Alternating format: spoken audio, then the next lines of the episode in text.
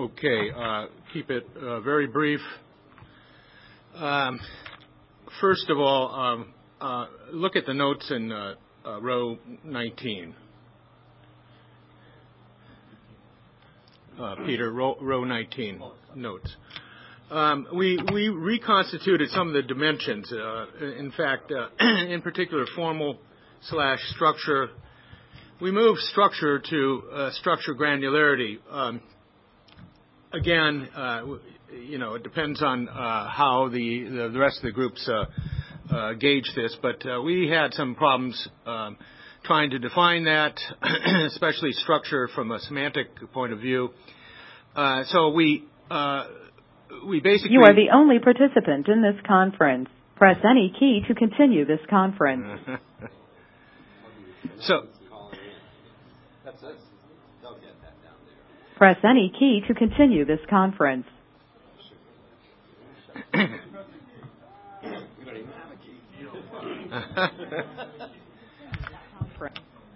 We just made it formal, informal to formal, um, with no specified uh, uh, scale, if you will. We had originally proposed semi-formal, but nobody liked that either.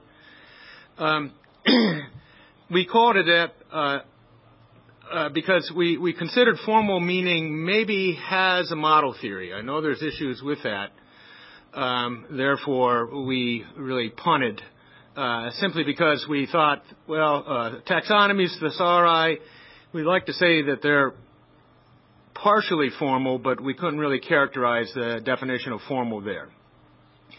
So we, we discussed, we moved structure then into granularity. So uh, it basically became something like uh, uh, structure slash granularity. You increase in structure, uh, there's a loose correspondence to maybe increasing in formality, if you keep that as a continuum. It's also partially correlated with expressiveness because expressiveness is focused on a language. We thought that expressiveness, if we tolerated non-language and just talked about frameworks that could be formalized uh, into a language but hadn't been, say, uh, taxonomies, uh, ontologies, topic maps, they're not really formal because there's really no language slash um, logic behind them, but they could be still expressed as if somebody wanted to do the effort to construct a language for them. Uh, and then granularity in structure basically means uh, something that has uh, less granularity might mean that you have just a taxonomy within, let's say, an OWL ontology, where you're just using subclassing without any other relations, properties, uh, et cetera, restrictions. That would be Uh, less granular than, uh, and especially if you only had uh, a few of those classes, subclasses. If you increased your structure, granularity became more finer grained, it would probably mean something like you have additional relations, perhaps you have many axioms. We'd like to characterize that with a metric. We thought maybe something like axioms per term, but uh, we couldn't really characterize it in the uh, time we had. So average axiom per term as a gauge of uh, structure granularity with the caveat that you would have to do something to probably transform some constructs into an axiom that may not be essentially axiomatized. So the result is the groupings, class A, basic formal ontology, uh, we characterized it as formal. In fact, all these are formal. Uh, so in the interest of time, uh, we're focusing on BFO, SUMO, engineering math, COSMO, and PSL, process specification language. Expressiveness, first order logic for all except COSMO at this point. We're going with what Pat said, which was OWL plus SWRL. Structure, again, relatively low slash limited for uh, basic formal ontology, but axiomatized. So in in principle, BFO intends to be small. So in in our in this definition, uh, perhaps of uh, granularity, uh, it's less granular by almost by definition. SUMO medium, simply because uh, it's mostly upper and middle, but there may be, in fact, few axioms per term. Uh, engineering math, we consider that high. It's a it's a relatively relatively constrained domain, uh, even though it's uh, you know uh, maybe a more abstract domain focusing on math, engineering math in particular. But the level of uh, structure granularity is high. COSMO low, by definition, um, uh, mostly terminology at this point, eventually to become axiomatized more, but uh, low grain, low structure. PSL medium. Uh,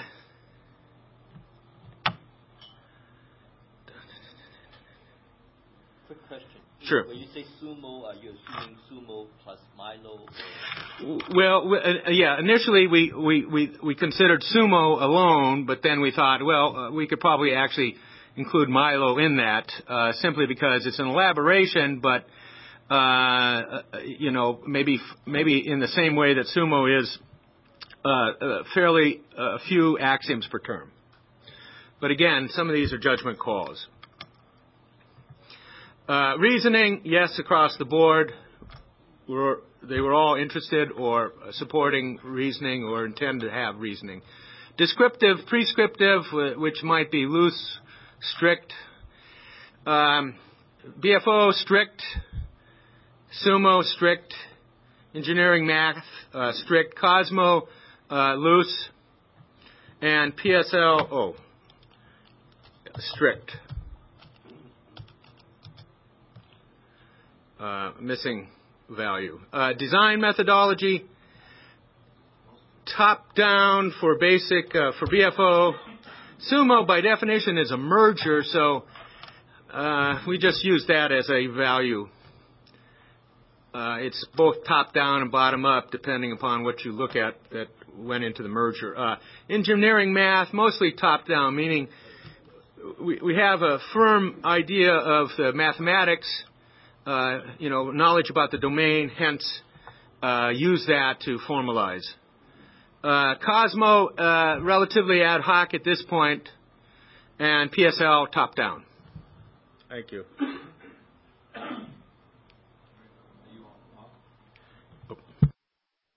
All right, great. Thanks, Leo. So Group B, I'll represent Thomas uh, Vander Wal and Tom Gruber. The um, we a couple of high-level points. We kind of found that we were on the corner, like the boundary case of this space. What we were representing were four ontologies, three that were actually were boundary cases. Uh, Delicious, which is a classic folksonomy, um, and yeah, we have little Word documents for each of these. Um, and then WordNet and Dublin Core, which um, we'll, we'll, discuss in a second, but also down, way down there in the fairly unstructured end of things. And then something called tag ontology, which is I'll get to as a punchline. If you reduce the uh, view, this one comes up 125% by default. Thanks, the wisdom of Word there. Okay, so uh, and the delicious. What's interesting here is this, if we, we remember, remember, we were trying to come up with what elucidate the met, the units of measure or the scale for these dimensions, and, and also test the dimensions. And there, this was either this was a good zero point, or um, or maybe it just shows that the level of structure there just wasn't any structure. I mean, there's not going to be any structure in a of the uh, in the way the structure was defined in the in the paper, um, because there was no formalization of any kind. There's not supposed to be. Um, that nothing. Remember, this is this is viewing a folksonomy as an ontology, not as a data set. So if you thought of folksonomy as, as, this, as if you know God or evolution had created it, uh, then uh, then it has no formalization in it. Um, now, it also um, it, the, the expressiveness representation is kind of a also a red herring because there is no representation other than um, a single relation which is you know x tagged y with a label z. Uh, there's I mean there's a little bit more to it, but it's basically one one relation. Again, the representation of granularity. Again, this this one started to really melt down on all of our examples. We could never make sense of it really, um, but uh, if anything, we were on the very coarse end of this thing, because you would say you might use a tag to say all kinds of different things, uh, and it was really it encompassed. To, it was a very blunt tool uh, as a representation. Um, what I found that was the most valuable um, two dimensions for that that was came out of this was, and this is in, this is dimensions not so not these are the dimensions in the sense that we were talking yesterday of how can we understand what ontologies are by talking about dimensions? Not how do we get some matrix right, but how do we understand ontology? And intended use and role of reasoning were very, very instructive in understanding the ontologies here.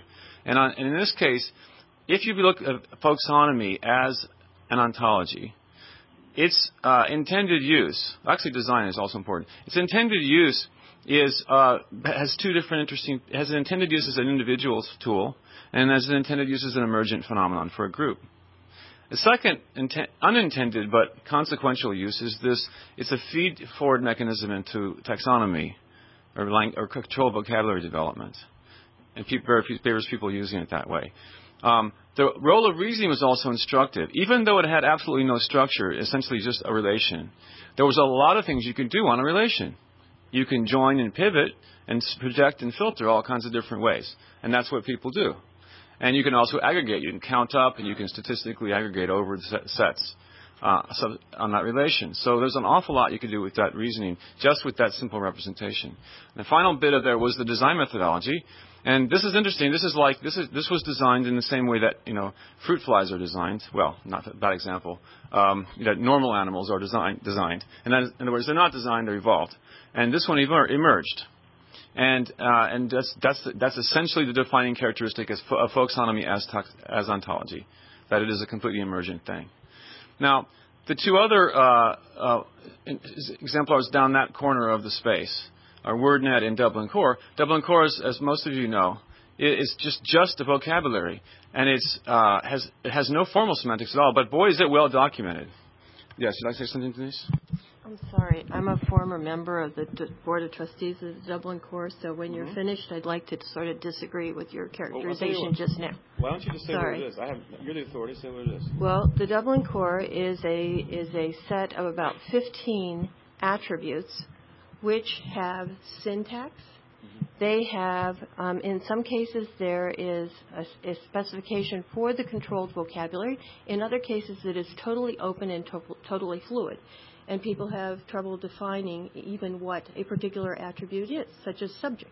Okay, date is a little bit better. Okay, title, author, etc. But it's a core set of metadata, which is a faceted taxonomy. Mm-hmm. Okay, so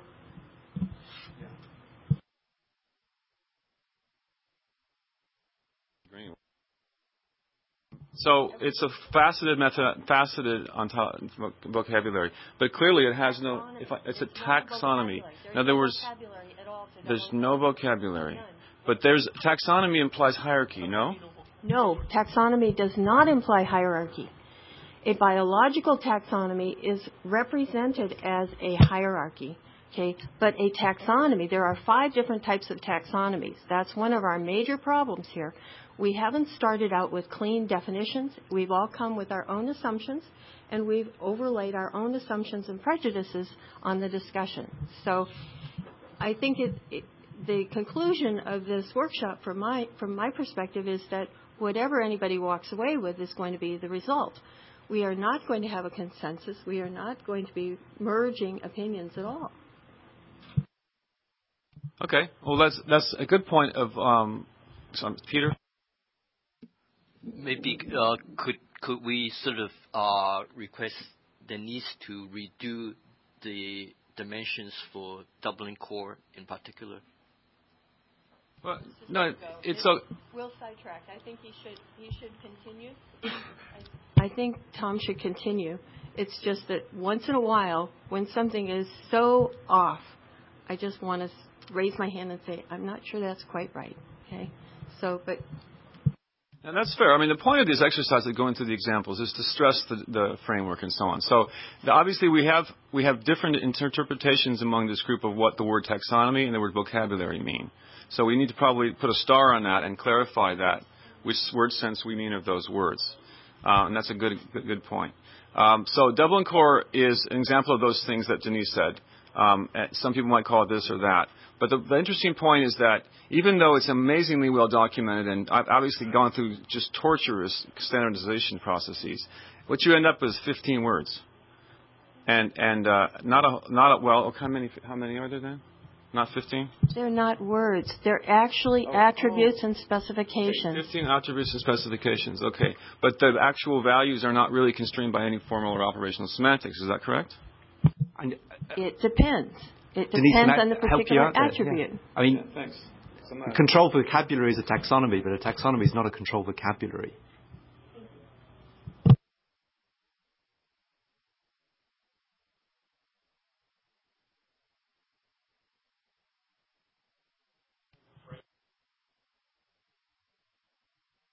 Uh, it's fine. We'll call it. So we would call it a taxonomy then. No, Sorry. faceted. faceted taxonomy. Okay. Um, all right. So anyway, but the, like I, you know, I just read the documents and made sense of them best I could. Um, the um, the other one was WordNet, and uh, WordNet is uh, is interesting in that it is a kind of a database like a corpus and like a dictionary might be, and it's also can like folksonomies can be used as an ontology.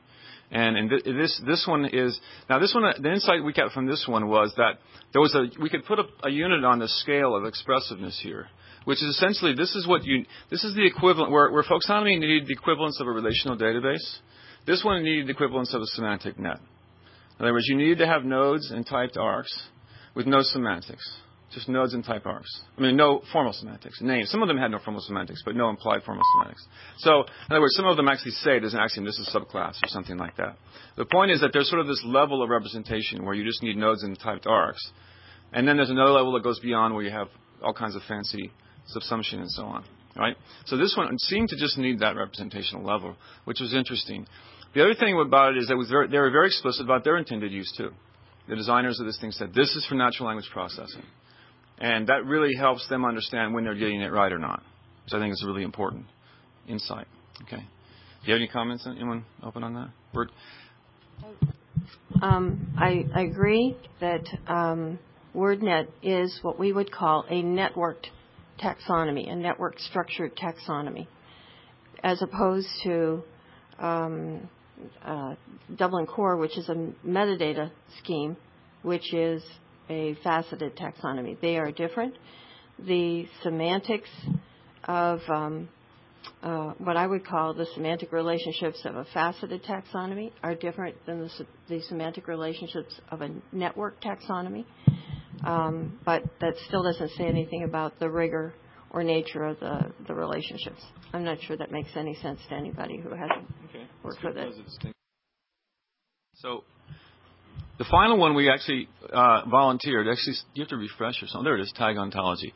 So tag ontology is interesting. This um, this is actually about tag data, but it's not the same as a folksonomy. It's actually the enabling technology, enabling ontology to share folksonomies. In particular, to share them uh, across heterogeneous systems. And this one is, has the interesting property that it's actually relatively um, clean I mean, in terms of it, like it has a very small number of relations, but the semantics are fairly well spelled out. Not spelled out in, uh, so much in axioms, but they're spelled out fairly well in, in conceptualization. Sort of like the, um, well, okay, sort of like Dublin Core. People have good words to say what they mean for some of those words. Okay, some of those facets. So anyway, the interesting thing about the tag, there's there was also there are already existing tag ontologies, and this particular effort was to sort of build on them and consolidate and extend.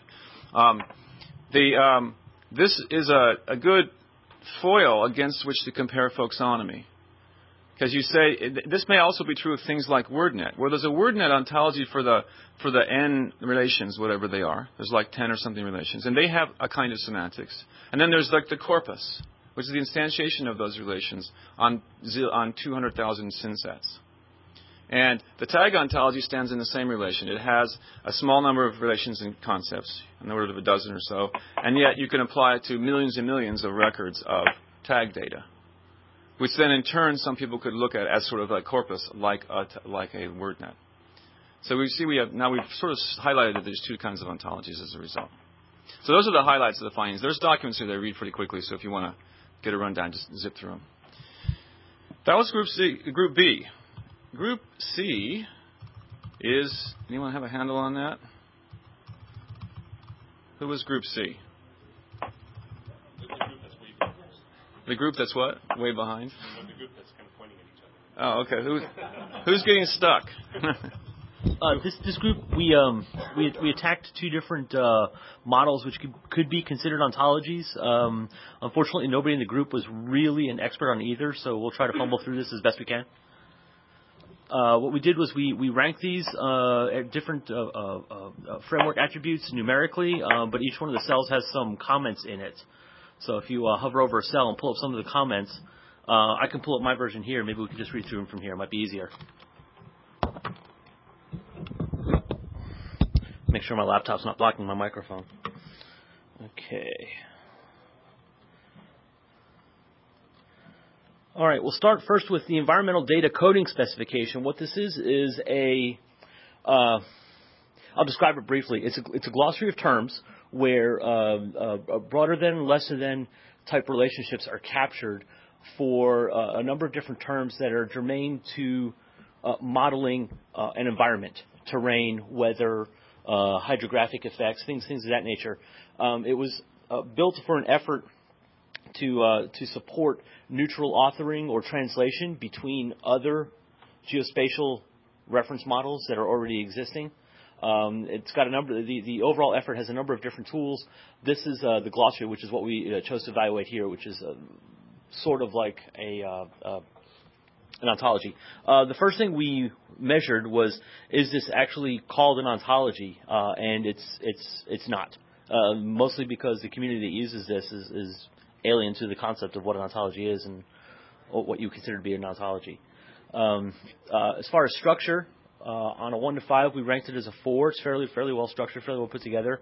Uh, it's it's not formal uh, the, the, structure uh, of the environmental data coding specification, but it is um, normative. I'm not sure if I'm, I'm catching distinction there. Uh, as far as expressiveness, uh, we gave it a three. Some of the comments or observations from the group was uh, were, were, that it was uh, easily as expressive as something like OWL or Protege. Um, the granularity is, is reasonably coarse. Uh, it, it, doesn't really go below um, broad, broad, term level in, in defining uh, the meanings behind things. Um, uh, its use was for neutral translation. Um, some complex reasoning uh, is possible here uh, because of the uh, relationships, the broader and lesser relationships, but that, that's that's probably the extent of it. Um, it's prescriptive, so I would suppose that means it's a, a, strict in the strict or it's a strict design, a strictness category. Uh, and its design was top down. Um, they had in mind what they wanted to show with this when they started uh, and approached it from that perspective. Uh, the second ontology we looked at was an ontology, and I'll, let uh, Doug jump in here a little bit, but this was an ontology that was developed to explain what was done in a, a geospatial markup language tool. So the tool itself was already in existence, uh, and then uh, was it was it uh, Drexel? Drexel University came back and developed an ontology to explain this markup language and, and the relationships and, and structure of the language itself. And what we did was evaluate that ontology, not necessarily the markup language itself. Uh, this is definitely called an ontology. Um, the the documentation starts out calling it an ontology, and uh, the the use community refers to it as such. Uh, Again, um, high in structure. Uh, some of the observations were that is uh, easily as structured as anything that you could uh, approach from a tool like Protege or something of that nature, where you're, you're limited to to strict structure and strict relationship formats. Uh, it's very expressive. Uh, there was some comment here uh, about um, uh, for expressiveness, would the amount of scientific specificity behind the elements and relationships, would that account as being expressive. Uh, if if the the um, relationships and, and uh, elements of an ontology represented very very well defined scientific concepts from another domain or another uh, area, could you consider that to be expressive if the ontology itself were, were not necessarily very mathematically expressive? Uh, that's that's where our group went with that. Um, it's got a very fine granularity. Um, uh, its use was for the integration of data sets and models. Um, now, this was uh, uh, as far as reasoning. Um, the group uh, assumed that this could support complex reasoning, but from the perspective of that it was developed as an upper level ontology. Uh, and we were wondering if there was a, uh, a, difference in evaluation for reasoning from an upper level ontology, which is uh, our group assumed is supposed to serve as the model or tie together point for other lower ontologies and more specific ontologies, versus a lower ontology which was maybe designed specifically for reasoning.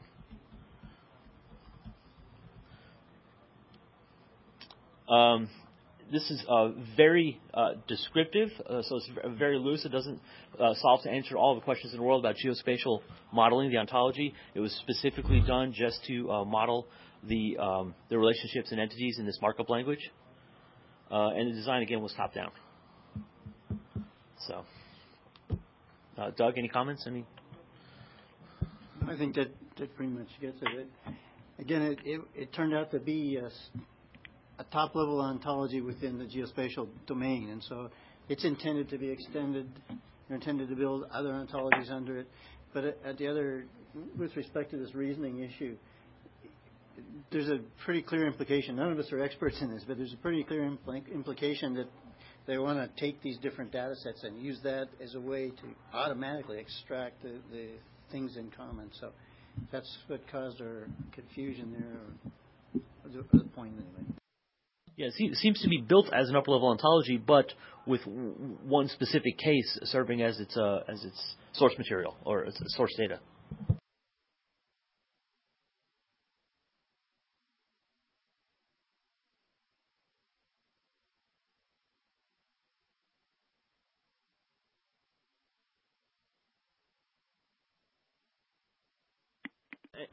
Just overall an overall observation, we thought that the um, the framework attributes were good. What we thought was was weak was uh, a definition of scale, or or, or maybe uh, being limited to just a linear scale.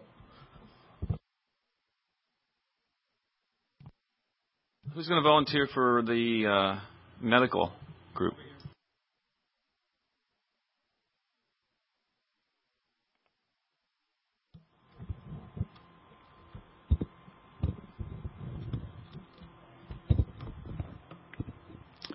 Okay, this is the medical. Uh, you seem to have a column hidden. Uh, there, okay. So we looked at two ontologies in the medical domain, MeSH and the gene ontology. For uh, structured, we just saw this as being very structured. It's very, very uh, everything in the um, MeSH is uh, rigorously reviewed and controlled by the National Library of Medicine, and so we, yeah, we we concluded that this was a um, very formal, very structured ontology. Then, um, with respect to the expressiveness, this fit exactly with the, th- the notion of a thesaurus uh, where the relationship is the narrower than, broader than uh, relationship, and it seemed like a really good fit as a uh, uh, in that in that particular category. Um, then um, moving over to granularity, okay, in that column. Uh, it varies in the level of granularity. Uh, we were just looking at the granularity as a as a hierarchy, um, I actually checked. It's not 12 or 13. It's actually 11. It's uh, the depth of the hierarchy is 11 uh, in this case. Um, on the other hand, it uh, I think if you go down further, a little farther down, we had some comment about this. Uh, we weren't sure exactly how to interpret granularity. If if you think of this in terms of the community that it serves, uh, they would regard this as being fairly coarse granularity uh, of concepts. Um, on the other hand, as an ontology by itself, being uh, you know, having 11 layer, you know, 11 levels, uh, depth 11, uh, that means it is it is classifying at a fairly a fairly fine level, a fairly fine amount. So if you just look at it within the ontology, it seems like it's it's being it's classifying to a fine uh, level, and therefore fine granularity should be the classification here. But just within the community, it's considered quite coarse. Yes. Brando, I guess we should sort of scale it from the user's perspective, which means you should say it's coarse. Yes, from the. No, I mean, you, you need to take into account the intended use. I mean, f- for uh, if you take MeSH for its intended use, which is to index the literature, it's probably fine grade enough. If you use it uh, in a clinical system to record diseases and things like this, it's not going to work. Okay, but that's not what it is for. That's right. In the intended use, it is it is a fine granularity. So then uh, go back up again to the. Right. Okay. So uh, moving over to intended use, its its intended use is for tagging and indexing of the biomedical research literature. Um, that's the stated purpose of the of MeSH. Then moving to reasoning, there it's a uh. There isn't any notion of reasoning within this uh, within MeSH. There's no logic of any kind. Then uh, moving to strictness. Um, yeah, we had some trouble understanding this one. Um, it seemed like it was just a subset of intended use. Uh, the intended use here is descriptive in that it's uh, informally tagging uh, research papers, although there is a, a fairly rigorous and strict methodology that they employ to try to make the um, tagging as precise as possible. But uh, yeah, nevertheless, it seems like descriptive is the uh, appropriate term for this. Um, then going to design, this is Yeah. Okay. So I'll move up quickly. The design is very complex. It was designed bottom up, top down, and horizontally. Uh, it's actually the merger of something like 17 subvocabularies, uh, which makes it a, the design uh, uh methodology a very complex one. Uh, then let's take a look at gene ontology. So quickly go through those. Again, it's a highly structured and controlled vocabulary. Um, then the expressiveness is uh, this is a formal uh, subclass hierarchy. Uh, it has it has both ISA and part of uh, relationships within the within the ontology. Um, moving right, the uh, granularity there is fairly fine granularity. Um, that's it's considered pretty fine, although you know within sub communities it's not quite good enough for for some purposes. So we we kind of figured on a scale one to five it would be about four. Uh, the purpose is to annotate genes and gene products. The uh, reasoning is a simple uh, ISA and actually also part of reasoning. Um, although there's no there's no logic built in to go beyond the uh, these two notions of, of ISA and part of. Uh, strictness this is a prescriptive within the context of this uh, uh, intended use, and its design seems to be mostly top down, although it's pretty clear that there are also bottom up aspects uh, in the way that this was designed. So that's that's all for the biomedical ontologies. We want to go upstairs. Is it, where is this thing? Downstairs, down the hall. Okay, we're all going to fo- follow the piper here. For those who are on the phone, we're uh, we're closing this session and we will return at 10:30, uh, at 10:40 uh, for the continuing session.